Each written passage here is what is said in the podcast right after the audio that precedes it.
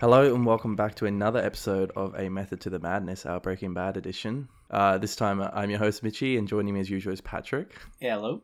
And this time we're covering season four, episode seven, titled "Problem Dog." In reference to Mitchy. Uh, in- yeah, in reference to Gale Boetticher, and yeah, I don't know. This is a good episode. It's like It is. leading somewhere. You can you can see that Hank's closing in on on Gus Fring, and Walt blows up the car too, which is a pretty Yeah. pretty big scene. Anyway, can you get us started, please? All right. After Skyler tells Walt that she's negotiated the return of Walter Jr.'s Dodge Challenger to the dealership, Walter angrily drives the Challenger to a parking lot, destroying the car. When Walter later drops off approximately $274,000, his bi weekly profits, to Skyler, she is stunned by the amount, unsure how she will launder his annual meth lab earnings of over $7 million in mostly $50 bills through their car wash. Walter convinces Jesse Pinkman to use his new position as a henchman in the organization to kill Gus, and concocts some ricin poison in the lab that Jesse hides in one of his cigarettes. Mike brings Jesse along to a sit down between Gus and the cartel, and provides Jesse with a gun. Mike is surprised when the cartel sends only one man to the meeting, who delivers to Gus an ultimatum. Gus, who had been prepared for a negotiation, rejects the ultimatum. Jesse contemplates shooting Gus as the cartel representative leaves, but decides not to. Is it like do we actually find out whether the ultimatum is rejected or not? I thought it was kind of left ambiguous. Yeah, it was. I'm not even sure what the ultimatum was. Well, the ultimatum was um they want some dude, which I can't remember who they're fucking talking about. Oh, it's probably to kill Hank Schrader, right? Is that is that what this is about? I can't remember. No, surely not. The the guy came with an ultimatum saying he wants something from Gus, but apparently Gus rejected it, which we didn't really see. The, this show kind of does that a lot, where we only see like the first half of a conversation, and then the second half is just implied. Yeah. Wait, I, I, because it's been so long since we did the pr- previous part of this series, but ha- have we seen Gus's relationship with the cartel yet? Uh, like, you know, has he gone to see Don Eladio or anything? no, Okay, so that's all we know is that they're they're sort of rivals, but can be friends, kind of thing. And remember, he Right. also planned the assassination of the dude by the Mexicans. Remember, he was on the phone. That was last season. Oh, um, okay, so that guy's already dead, right? Yeah, yeah. yeah, yeah, yeah. Okay. But we don't really get the backstory as to why he hates him so much until now. Okay. Or sorry, until like the next few episodes, I think. Yeah, yeah.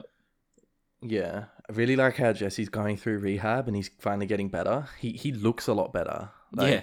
as a person, he looks a lot healthier in the show. Yeah, which, the, the makeup team does a really good job of that. Yeah, yeah. They, they don't make him look overly meth heady like the people in the last episode with like that dude with the shotgun, but they still make him look unhealthy when he's addicted to meth and a lot healthier when he isn't. Wait, isn't that the next step, the next part, though?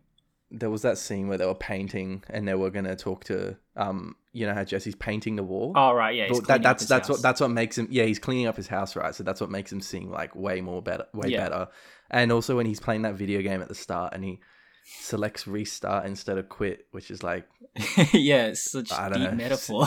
yeah so so symbolic of his fucking of his journey back to sobriety Uh, yeah, so at, at the beginning when um Skyler is talking about how to get the Dodge Challenger back to the dealership, you know there's a Walking Dead reference in here? no what Yeah, so do you, okay, it's been more than a decade since I think either of us have watched The Walking Dead, but yeah in the first season, Glenn drives that same car, the Dodge Challenger. right Um it's it's the one he finds and he's like really excited about. okay And then she's like, "Oh yeah, you got to talk to the general manager. His name's Glenn." right okay. And both these shows premiered on AMC. yeah and true. they were both airing around the same time. And both of these shows kind of kickstarted this like prestige tv age that we're seeing now. Yeah yeah. So yeah, yeah it's a it's a um and there's a similarly there's a breaking bad reference in uh A walking dead as well around like the similar season Break Breaking Bad actually is a prestige show though, but Walking Dead is like gone down the toilet. I, yeah you know i say prestige i mean like like very heavily serialized uh like plotting you know show yeah, yeah, Um, yeah, yeah. yeah and I that- can't believe it's, finishing drama. yeah i know. Isn't isn't there any la- isn't this the last season that's coming out of The Walking I, Dead? th- I think so like fucking fifteen years later, almost. yeah it's pretty crazy like it's yeah, it's been a long time. I think they've just like completely recycled the cast as well. There's like hardly anyone from the original uh seasons. It's just ridiculous. Like, why not just like make another show rather than just anyway? But yeah, I thought that was pretty cool. Yeah. Out of all things they reference is The Walking Dead. But yeah, um, like we were saying last episode, Skyler really doesn't know what the fuck is going on with Walt because she's clearly really surprised surprised by the amount of money that he brings in, and it just shows she like yeah she really just doesn't know anything Yeah. about anything. She, she obviously in her mind it's a lot not as anywhere near as worse as what she what she thinks it is. Hmm. You know, like Walt's in deep with like some big criminals and he's earning like fucking heaps of money, like seven million dollars a year. Like that's that's a lot of fucking money. That is a hefty amount. It, so Especially much so you don't that pay tax. yeah, um, he's you know he's he's just willing to destroy that car and pay fifty two grand to get to get it Yeah. cleaned up. I like And how I guess that's what like half a week's worth of work. yeah, it's nothing to him, and. Saul works his magic and keeps it off the record, and then he goes, "Can I Yeah. at least get an attaboy?" yeah. Saul's fucking great. and then he wants to hire someone to ameliorate the situation. Yeah. um, Pretty much every scene with Saul is just gold. yeah, All right, should we continue? Okay, um, Jesse returns to his rehab group. During his turn, he discreetly shares his feelings about killing Gale Boetticher, saying he shot a problem dog that otherwise did nothing wrong. Jesse angrily disagrees when the group leader tells him not to judge himself and reveals to everyone that he had used the group as a market to peddle meth. The group leader finally expresses disapproval of Jesse. Hank meets with Steve Gomez and ASAC George Merkert and explains his theory that Gus leads a large meth operation. Although Hank's investigation into Madrigal Electromotive, the German parent company of Los Pollos Hermanos, was stopped by its attorney. Hank reveals that Gus's fingerprints on the cup Hank had earlier obtained from Los Pollos Hermanos match fingerprints found in Gale's apartment. The rehab scene's good because it's like I was just thinking like if if Jesse actually went ahead and just admitted that he had killed a man in cold blood, yes, it's illegal, obviously, and it's probably the group leader's responsibility to call the police or something like that, and that's why I understand why he wouldn't do that. But the reaction from the other meth heads probably wouldn't have been as bad as when he said admits that he just killed a dog for no reason. yeah. It's like as soon as you say you kill an innocent dog for no reason, you weren't putting him down, you just shot it because you felt like it.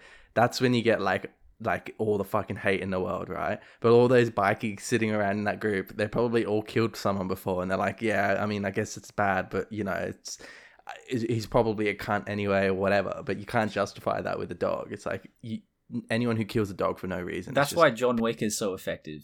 Like, you know, no one gives a fuck that his wife died, but as soon as his dog dies, he's, he's like, oh yeah, we're on his side now. Yeah. Yeah, I mean, it just works, you know. Yeah, yeah. I, I, I really do. This this is such a good scene. Uh, you know, the argument Jesse brings up, um, and yeah, it's yeah, iconic. yeah. Um, you know, the the show. I think this is like kind of where it most potently deals with like moral and practical consequences in regards to like committing crimes and Mm. hurting other people. yeah, So, because you know, rehabilitation is about like reflection and acceptance, right? Which is what the group leader is trying to you know get at. And a major societal ill in all around the world is at the prisons is about the prison systems we have. You know, we have this mentality of like lock people up and forget about it. yeah, Don't actually help them, and then that'll solve you know crime and shit. yeah, And so you know that that's why what what this the group leader is talking about is you know um you know rehabilitation that isn't about you know punishment, but then Jesse brings up the thing about you know actual punishment and he's like, well, what's if you know it's it's effectively the main point of the law. You know, what's to stop him killing more innocent dogs if he's just gonna if he if he just says oh well you know just accepts it and moves on. How Hmm. you know what's stopping him from killing as many dogs as he wants? And then you know that guy has nothing to say about that. Well, mainly because Jesse brings up the fact that he was selling meth to his uh, the other people. yeah. But I don't know. I you know I wonder what he would have said if if Jesse hadn't brung that up. Like, what would be his counter argument? Yeah, yeah, exactly. Yeah, it, it's it's a really great scene. Like, yeah, it also it's it's it, he says something. He says, um, if you do something and nothing happens, what's the point? He's also like kind of given up on life too, like a very nihilistic kind of viewpoint of of what Jesse's saying. Like, I know he's referring to the crime as well, and and you should. Why does it matter if you do good or bad? Because it doesn't really make a difference at the end of the day. That's what he was trying to say. But it, it was also very nihilist too, which I liked. It was Yeah, because it kind of links back to like that fly episode and yeah, yeah, for sure. I just I wrote down this thing about in the scene where Jesse asks Mike what Gus meant when he says he sees something in him, Mm. and then Mike answers, "Uh, maybe loyalty, except maybe for the wrong guy," Yeah. uh, which is interesting. Like Mike seems to be completely on Gus's side, you know. yeah. Yeah, yeah, that's true. Yeah. It's yeah, Yeah. like it's he's accepting the fact that Jesse could kill Gus because he's only loyal to Walter, right? But yet they keep him there. Yeah, and like he's obviously trying to convert him to their side. Yeah, he's manipulating him in like a weird, like uh, reverse psychology way, I suppose. Hmm. That's what they're trying to do. Yeah, but you know, it's just I don't know. It's it's it's weird coming from Mike as like a couple episodes earlier. You know, uh, him and Walter at that bar, that conversation of like, well, you know, if it could happen to Victor, it could happen to you. Mm. But Mike still seems like you know strong in his in his uh, loyalty to Gus. Yeah, yeah, he always has been. Yeah, and then we get the uh the Hank and Steve Gomez. Oh, Steve Gomez comes back finally. yeah, yeah. Yeah, like you were saying uh, the other episode, he hasn't we haven't seen him in a while. I like how uh, you know he's going through his his theory, and then as soon as he mentions Gus, the demeanor on Gomez and the other guy just changes so quickly. Like they just like they they were you know they were following him, thinking maybe oh yeah this is this is kind of plausible until they Mm. mentioned Gus because and it just shows how effectively Gus has built a rapport with the DEA.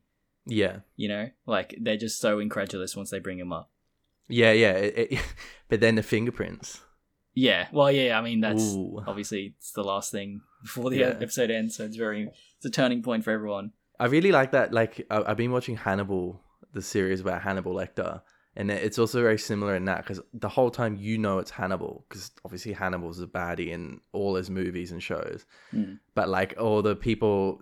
The only one dude suspects it and he doesn't have any evidence, and the rest of the people are like, No, I can't be him. He's such a nice guy, and all this and that. And you just know as an audience, like, he's pure evil as well. It's, it's a very similar situation. Like, just kind of pisses you off, I guess. Yeah, Yeah, it's good. It's, we're finally getting somewhere. Maybe people own a Gus. yeah. It's all Walter's fault too, which is funny. Yeah, yeah, true. Thanks for listening. Join us next time for episode eight of season four. All right, see you later. All right. This this whole thing is about self-acceptance. Kicking the hell out of yourself doesn't give meaning to anything. So I should stop judging and accept. To start, So no matter what I do, hooray for me because I'm a great guy. It's all good.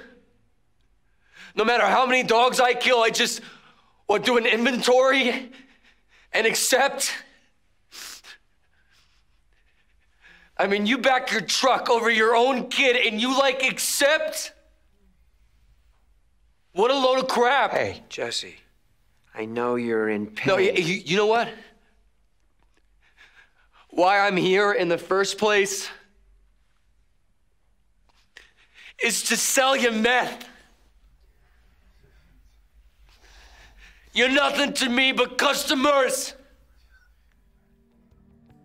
If you like this series, Mitchy's going to tell you where you can find more of these. Yep, so you can find us on Spotify, YouTube, iTunes, SoundCloud, or Stitcher. And we've also got a website, amttm.com, where you can find our fabulous episodes on Breaking Bad. If you have any questions, queries, insights, or criticism, you can send them to mail at amttm.com. And as always, thank you for listening.